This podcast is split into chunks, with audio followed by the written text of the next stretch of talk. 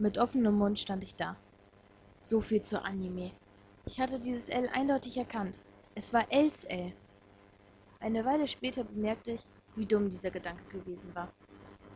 Bevor ich endlich wieder klar bei Verstand war, verstrichen zwei bis drei Werbeanzeigen. Diese Stimme hätte ich niemals vergessen können.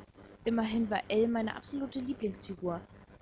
Naja, das heißt, seine richtige Stimme war ja nicht zu hören, sondern die abgewandelte, zwiespältige Form, die mir noch immer in den Ohren hallte.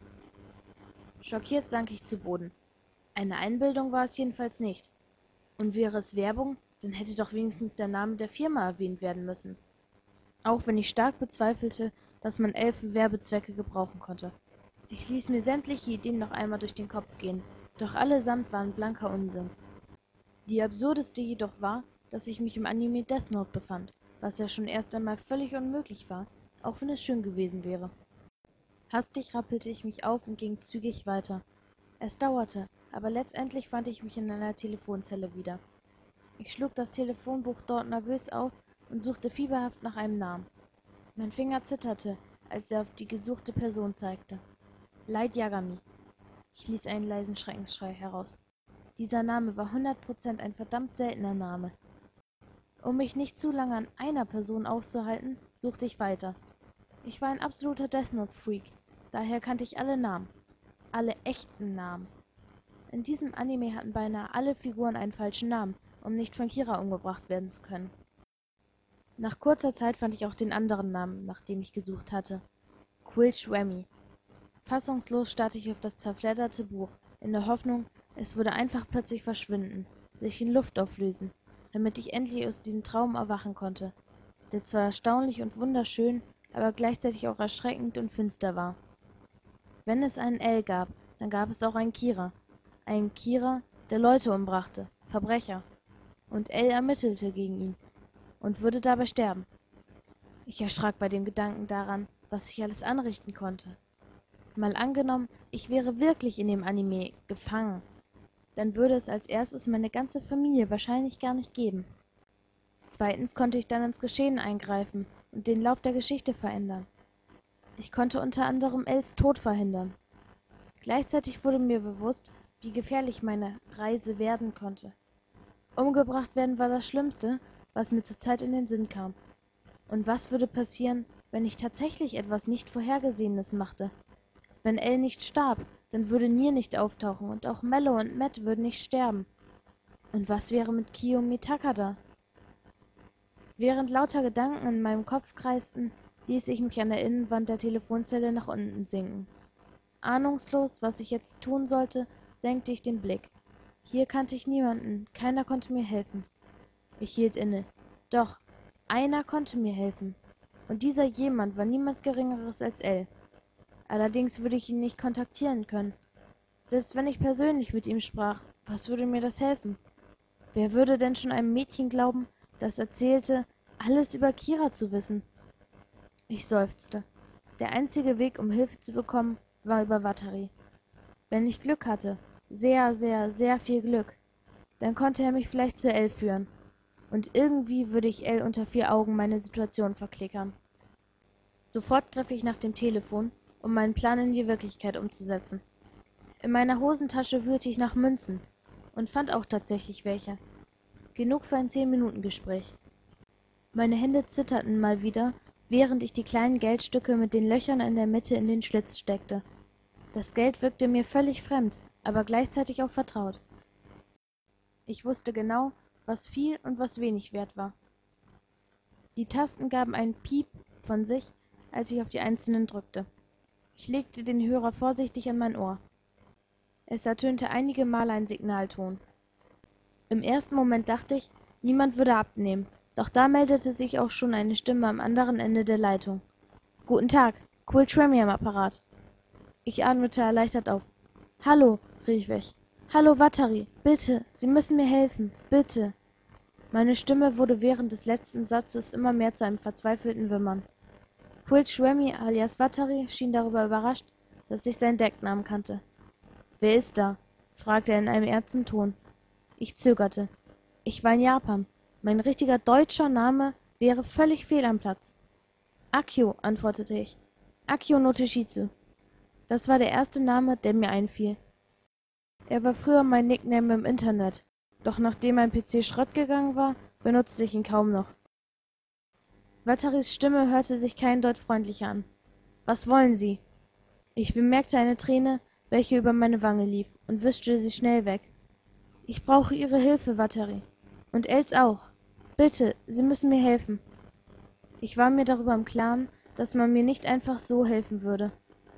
Daher fügte ich noch rasch hinzu, als Gegenleistung kann ich Ihnen wichtige Fakten im Fall geben. Dieses Angebot war zum einen das einzige, was mir einfiel, und zum anderen das einzige, das ich besaß. Wenn es nicht funktionierte, war ich geliefert. Dann würde ich hier festsitzen. Doch anscheinend wurde Watari ein wenig hellhöriger. Warum sollte ich ihn glauben? Mit offenem Mund stand ich da. In diesem Punkt hatte er recht. Ich weiß es nicht. Aber bitte, Sie sind meine letzte Hoffnung. Ich will doch einfach nur zurück nach Hause und Ryosaki braucht auch meine Hilfe. Er weiß es nur noch nicht. Meine verzweifelte Stimme verwandelte sich nach und nach in ein trauriges Geschluchze. Auch Watari wurde nun mitfühlender. Sagen Sie mal, wie alt sind Sie eigentlich? Ich erstarrte. Ehrlich gesagt hatte ich keine Ahnung. Immerhin hatte ich auch schon bemerkt, wie seltsam verändert ich aussah. Normalerweise hatte ich stinknormale, straßenköterblonde Haare. Doch die Haare, die jetzt beinahe vor meinen Augen hingen, hatten eine dunkelrote Farbe. So, wie ich es mir immer gewünscht hatte. Ähm, ich bin neunzehn, antwortete ich ganz schlicht und einfach. War ich auch immer gewesen, aber sicher war ich mir dabei jetzt nicht mehr. Oh. Hörbar überrascht versuchte er mich zu beruhigen. Hören Sie mir zu. Es wird wahrscheinlich jemand kommen, um Sie abzuholen. Bitte bleiben Sie da, wo Sie sind. Das war das Letzte, was ich hörte. Sofort danach hatte Watari aufgelegt. Seufzend hang ich den Hörer auf und wanderte nach draußen, wo ich mich wieder einmal auf den Boden setzte. Ich hoffte inständig, dass jemand kommen würde. Watari hatte nur wahrscheinlich gesagt. Ich kauerte wie ein Häufchen Elend an der Telefonzelle als es in Strömen zu regnen begann.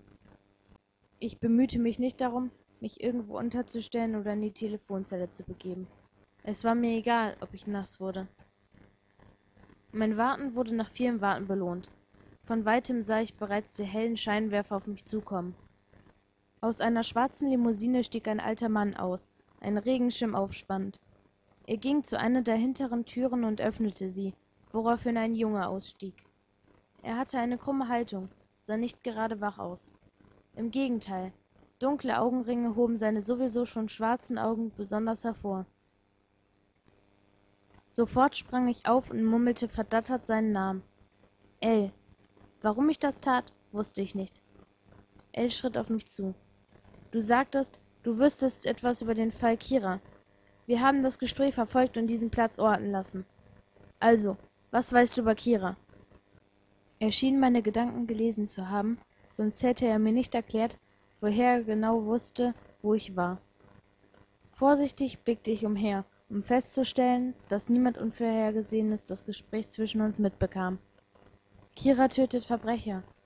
Scheinbar ist er größenwahnsinnig und hält sich für einen Gott. Er kann die Todesursache und Details vor dem Tod bestimmen. Mehr kann ich zurzeit nicht sagen. Hoffentlich hatte ich nicht schon zu viele Informationen preisgegeben. Zu diesen Ergebnissen sind wir selbst bereits gekommen. Ich nickte. War irgendwie klar gewesen. Trotzdem, mehr kann ich jetzt nicht sagen, aber ich brauche deine Hilfe, El. Verdutzt schaute er mich an. Damit hatte er auf jeden Fall nicht gerechnet. Ich wüsste nicht, wie wir dir helfen könnten. Energisch schüttelte ich den Kopf. Nicht ihr. Nur du kannst mir helfen.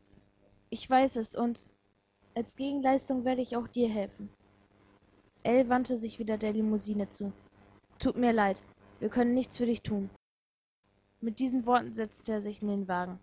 Watari stand schweigend daneben und hielt die Tür offen. Ich konnte die Tränen nicht unterdrücken. Bitte, flehte ich. Ich flehe dich an. Ich werde alles dafür tun. Ich würde mein Leben dafür aufs Spiel setzen, Kira zu schnappen. Hoffnungslos sagte ich zu Boden.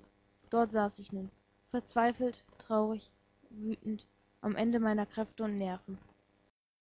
auf einmal sah ich wie ell wieder ausstieg und zu mir kam. Er blickte ernst zu mir hinunter. Es sah beinahe abfällig aus. Wie war das? Leben aufs spiel setzen? Heißt das es würde dir nichts ausmachen für diesen fall zu sterben? Ich nickte noch immer im kampf gegen die tränen. Helfend bot mir ell seine hand an. Mir war klar dass das nicht sein typ war nahm die hand dennoch dankend an. Willkommen in der sonderkommission für den fall kira. Anschließend schlurfte er zurück in den wagen wo er sich auf dem hinteren sitz niederließ. Erwartungsvoll schaute mich Vatari an. Ich zögerte. War das eine aufforderung mich ebenfalls hineinzusetzen? Als hätte ich ihm laut eine frage gestellt nickte er und deutete auf den sitz links von ell hastig rannte ich auf die andere autoseite.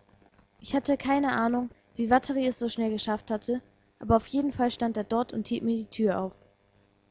Nervös nahm ich ebenfalls im wagen platz. In einem teuren wagen. Sogar einem sehr sehr teuren wagen. Ich erschrak fürchterlich als ich ell plötzlich einige zentimeter vor meinem gesicht wiederfand. Beinahe hätte ich aufgeschrien vor schreck. Vatari, bitte legen sie ihr die augenbinde an. Zuerst blickte ich etwas ratlos drein bis ich begriff dass ich ja nicht mitbekommen durfte wo das hauptquartier lag. Bereitwillig ließ ich mir die augenbinde anlegen. Als nächstes hörte ich ein metallenes klack und fuhr erschrocken zusammen. Man hatte mir handschellen angelegt. Noch bevor ich fragen konnte wofür die gut waren setzte man mir kopfhörer auf. Blind taub und gefesselt saß ich auf der rückbank als der wagen losfuhr während der fahrt sprach ich kein wort mit ell oder Vatterey. ich hatte längst jegliches zeitgefühl verloren als der wagen anhielt. Ich spürte wegen des kleinen rucks wie die autotür neben mir geöffnet wurde. Endlich wurden mir die kopfhörer wieder abgenommen. Es war schon furchtbar blind zu sein aber dann auch noch nichts zu hören stieß an meine grenzen. Bleib ruhig sitzen befahl mir ells stimme. Ich hörte das knallen einer weiteren autotür und danach hörte ich ell nicht mehr rechts sondern links von mir allerdings konnte ich nun nicht mehr sitzen bleiben denn jemand zog mich am arm aus dem wagen. Ich kam ein wenig ins stolpern schaffte es jedoch ohne große probleme anschließend wieder sicher zu stehen. Man zog mich weiter am ärmel. An den schritten und autos hörte ich dass wir wohl zu anfang noch draußen waren. Dann gingen wir scheinbar in ein großes gebäude.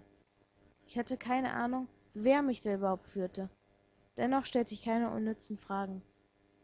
Nach einer weile wurde mir die augenbinde abgenommen ich spürte wie der fahrstuhl sich in gang setzte. Ich war tatsächlich in einem fahrstuhl allerdings war er eindeutig größer als ich es erwartet hatte. Schnell stillte ich meine neugierde indem ich meinen führer anstarrte. Es wunderte mich ehrlich gesagt kaum zu sehen wer es war. Mogi murmelte ich. Aus den augenwinkeln beäugte mich dieser mißtrauisch als hätte ich seinen namen nicht wissen dürfen womit er eigentlich recht hatte. Ich lachte innerlich wobei mir dennoch meine recht verzweifelte situation bewusst blieb. Ich seufzte als mogi mir die augenbinde wieder anlegte und der aufzug nur kurz zeit später anhielt. Warum haben sie mir die augenbinde erst abgenommen?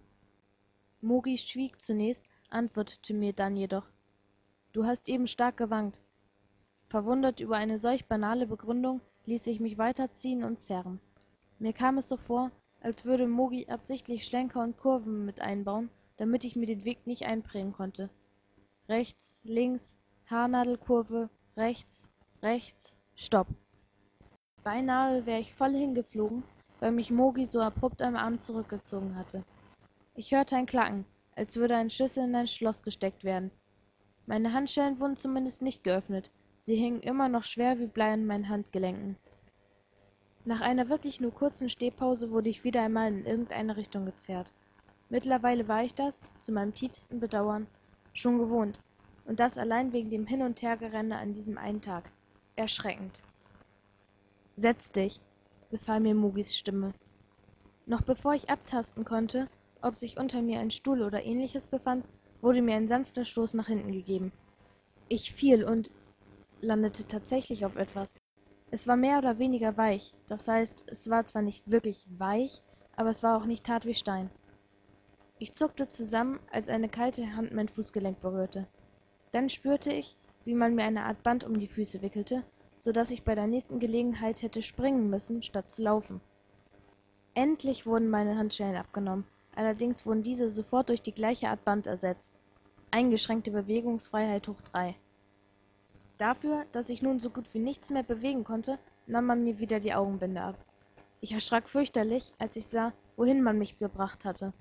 Eisenstangen ersetzten die komplette eine Wand, welche sonst durch und durch dunkelgrau wie Beton war, was ich auch glaubte, aus dem sie war, und sonst gab es nur das komische, alte Bett, auf dem ich saß, und einen Stuhl. Außerdem stand in der Mitte eine Videokamera, so wie in allen Ecken, welche befestigt waren. Wo bin ich? stotterte ich. Auf dem Gesicht von Mogi konnte ich keinerlei Emotionen erkennen. Wir müssen überprüfen, ob du Kira bist. Hören die Morde auf, bist du es und es ist geklärt, woher du so viel weißt. Mogi stand auf und ging durch die offenstehende Tür aus Metallstäben. Er schloss sie hinter sich und drehte den Schlüssel um, bevor er ihn in die Jackentasche steckte. El wird alles erklären. Das waren seine letzten Worte, mit denen er verschwand. Ich blieb allein in meiner kahlen Zelle zurück. Ich hatte genau das Gegenteil von dem erreicht, was ich wollte. Statt bei den Ermittlungen zu helfen, saß ich unfähig, etwas zu tun in Haft. Mist, wie sollte ich denn so El helfen? Langsam riss ich meine Augen auf. Auch Leid hatte sich einmal inhaftieren lassen. Was, wenn ich genau wie er fünfzig Tage hier verbringen musste? Hoffentlich war da nicht schon alles zu spät. Und El tot.